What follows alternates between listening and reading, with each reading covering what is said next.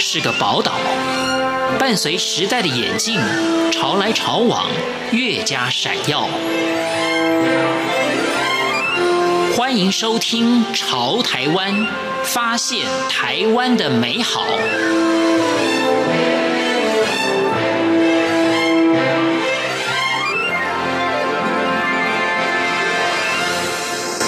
欢迎朋友们收听《潮台湾》，我是徐凡。下回你来台北的时候，我们邀访到是饮食作家陈静怡，带我们去认识一下台北的米其林的高档餐厅有哪些的餐厅，同时他们的特色料理为什么会被评鉴为米其林的三星、二星？还有呢，高楼餐厅，许多的朋友来台湾都一定会去。一零一大楼，这里面有什么样的特色的菜呢？待会节目当中也会跟听众朋友一起分享，以及庶民小吃来逛一逛。台湾的一般的民众到底吃哪些的东西？还有，在一九四九年大陆来台的外省人到了台湾，他们有牛肉面。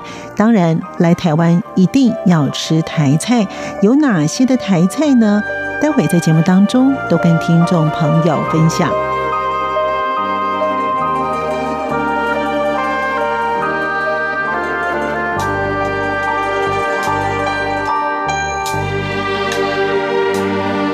其实我觉得最主要的特色是在于最高端的、最精致的饮食几乎都在台北。来到台北呢，强项就是它的这些高端的餐厅，还有各种不同的菜色，在这里都可以找得到。比较弱势反而是小吃的部分，但也不能说它小吃完全不好哦，有值得它推荐它的地方。在高端的餐饮来说的话哦，二零一八年台北是第一次有这个米其林指南的评。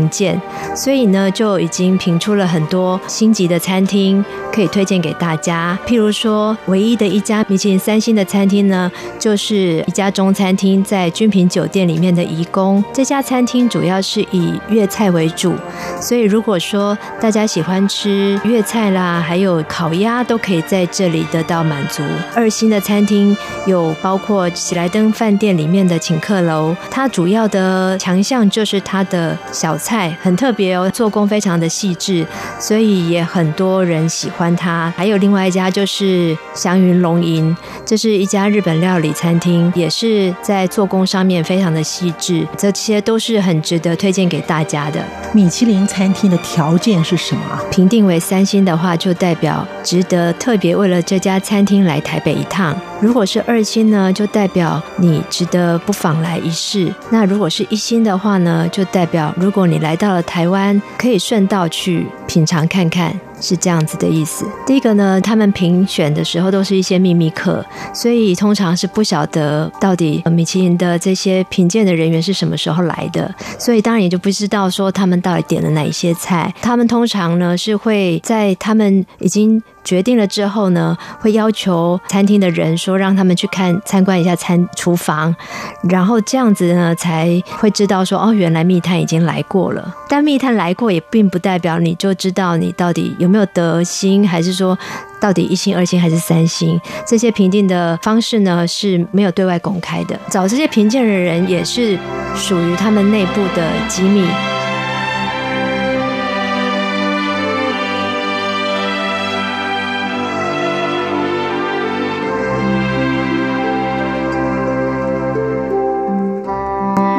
在二零一八年，台湾有几家米其林的三星跟二星的餐厅，像是刚才有谈到的喜来登，还有君品等等。下回你来台湾的时候，不妨吃吃看。不过这些餐厅都要先预定的哦。接着呢，我们要带我们的听众朋友去认识一下台湾的高楼餐厅。哪些的高楼呢？一定会来看的。一零一，除了一零一之外，还有哪些呢？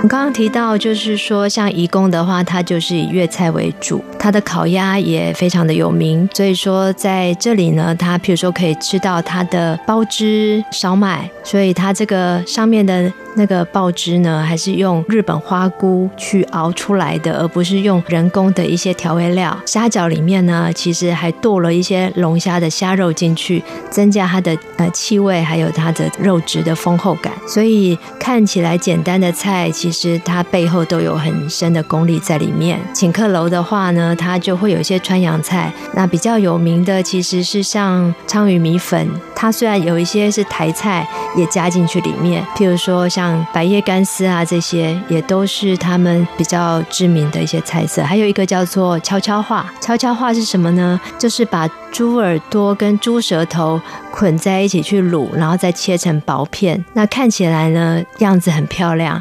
那为什么叫悄悄话呢？因为一个是用耳朵听，一个用嘴巴讲。在台北，因为有很有名的就是台北一零一高楼，最近又开始有一些像譬如说微风南山这样子的高楼层，都有一些景观餐厅，其实是还蛮适合去的。譬如说微风南山，它在信义区啊的四十六楼、四十七楼，就有一些像中餐厅啦，或者是牛排馆等等。那台北一零一的八十五楼、八十六楼有台菜啊、意大利餐厅等等。在新北市板桥那个地方有一个高楼叫 Mega 五十，它的四十八楼有粤菜餐厅，在五十楼呢就有自助餐厅，也是可以去俯瞰北市啊或破新北市的景观的。大部分都是有一定的水准。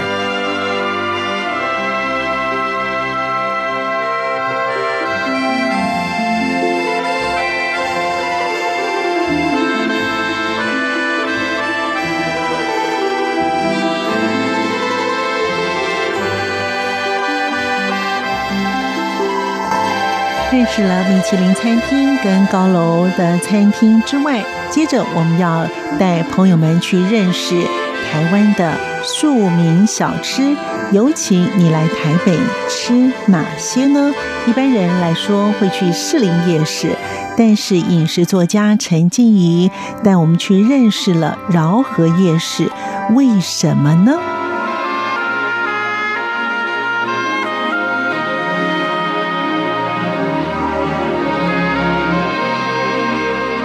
我们刚刚提到，就是说，在台北呢是吃高档菜色最好的地方。那如果你的时间有限，而且只留停留在台北的话，呃，庶民小吃我有两个建议，一个是白天呢很适合到慈圣宫庙口去吃午餐。为什么呢？因为那里是少数在台北能够在我们讲庙埕啊、套间啊，就是呃庙的前面大树下呃一起用餐的这种环境是很难得在台北市看到的。那在这个地方就有这样子的一整排的个小吃摊呢，你们可以把点好的菜色就端到了那个呃大树下去用餐，那是一个很庶民的一个景观，然后也可以尝到很道地的小吃。譬如说，我会推荐那边有一间叫徐仔猪脚。扣诶，徐仔猪脚它属于白煮的，它煮的非常的口感很醇厚，然后胶质很丰富，然后再浇一个面线干面线就可以饱餐一顿，是还蛮舒服的，也蛮享受的。没有汤哦？有啊，就是猪脚的话，它会有白浓汤，不是我们平常吃的那种红烧的，它是白煮的。如果晚上的话，很多人都会要去士林夜市，但我会比较推荐宁夏夜市，因为宁夏夜市它。的美食的摊子呢是特别的多，而且很多。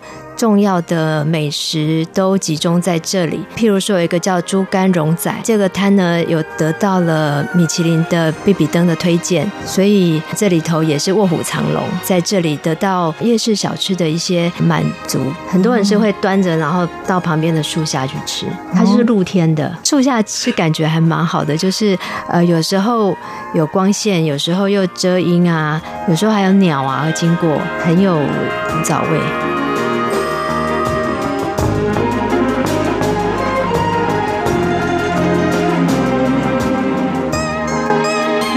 许多的牛肉面，是因为一九四九年大陆来台的外省人到了这边落地生根而发展出来的。请静怡带我们去吃吃看喽。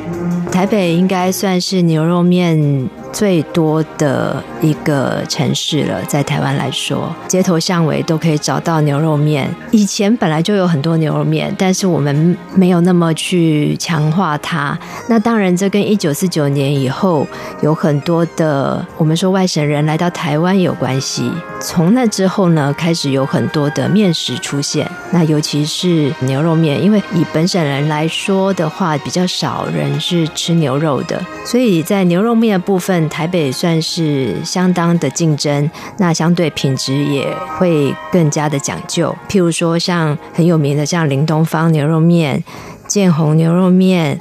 廖家牛肉面、老山东牛肉家常面这几家呢，其实都被列为二零一八年的米其林的必比登推荐里面。所以品尝牛肉面可以说是来到台北不得不吃的一个运动哦。牛肉面要好的条件其实很严格诶，譬如说它的汤头，还有它面跟汤的比例，还有它面条有没有嚼劲。它的牛肉这个卤汁卤的是不是够透？它的味道好不好？它的肉会不会太柴？会不会有嚼劲？还是会碎掉？然后它的卖相好不好？这些都会影响到一碗牛肉面它的评分。这是贝比登的推荐啦，并不一定是我个人的名单。嗯，你个人最喜欢去哪一家吃？个人喜欢去木记，为什么呢？因为木记就在我家附近，而且以前呢，就是马英九是很喜欢去那里吃的。那木记最好吃的其实不完全是牛肉面，我喜欢点它的清炖牛肉汤，加上金饼，金就是一斤两斤的金，这是台北已经很少见到。有在卖金饼的地方，那金饼呢？它有时候是包一些卤过的牛肉、牛腱，然后还有夹葱，然后沾一点这种甜面酱来吃。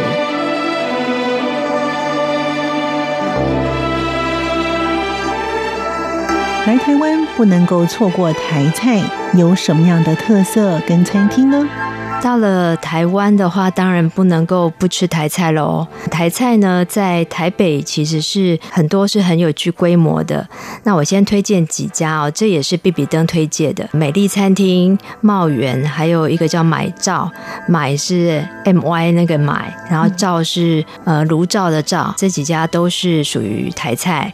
那还有一家呢，叫金蓬莱，它有得到了米其林一星，这些都算是一些代表。那还有就是台湾的台菜龙头叫做兴业，这个兴业餐厅的本店我自己也还蛮喜欢的。还有福华饭店的蓬莱村也做得相当的扎实。我自己个人认为啦，台菜的特色清鲜甘 Q，怎么说呢？清就是清爽。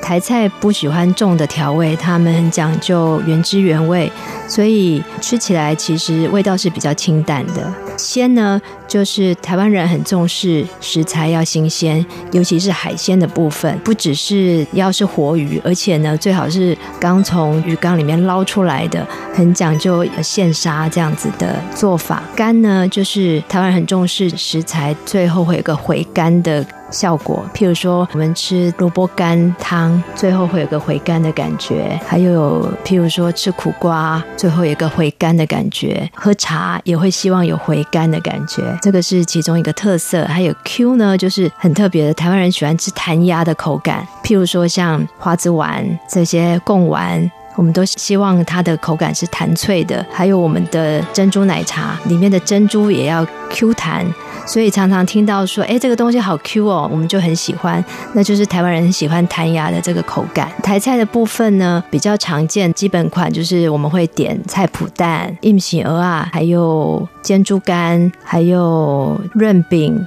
也就是在福建地区讲的薄饼啊薄饼，还有汤头的部分呢，像鱿鱼螺肉蒜，这属于。比较早期的酒家菜，还有佛跳墙，这些也都是比较经典的一些台菜。在今天潮台湾的节目，带您认识了台北的米其林餐厅、高楼餐厅，以及庶民小吃，还有牛肉面以及台菜。下回来台湾不可以错过。徐帆祝福您，我们下次见。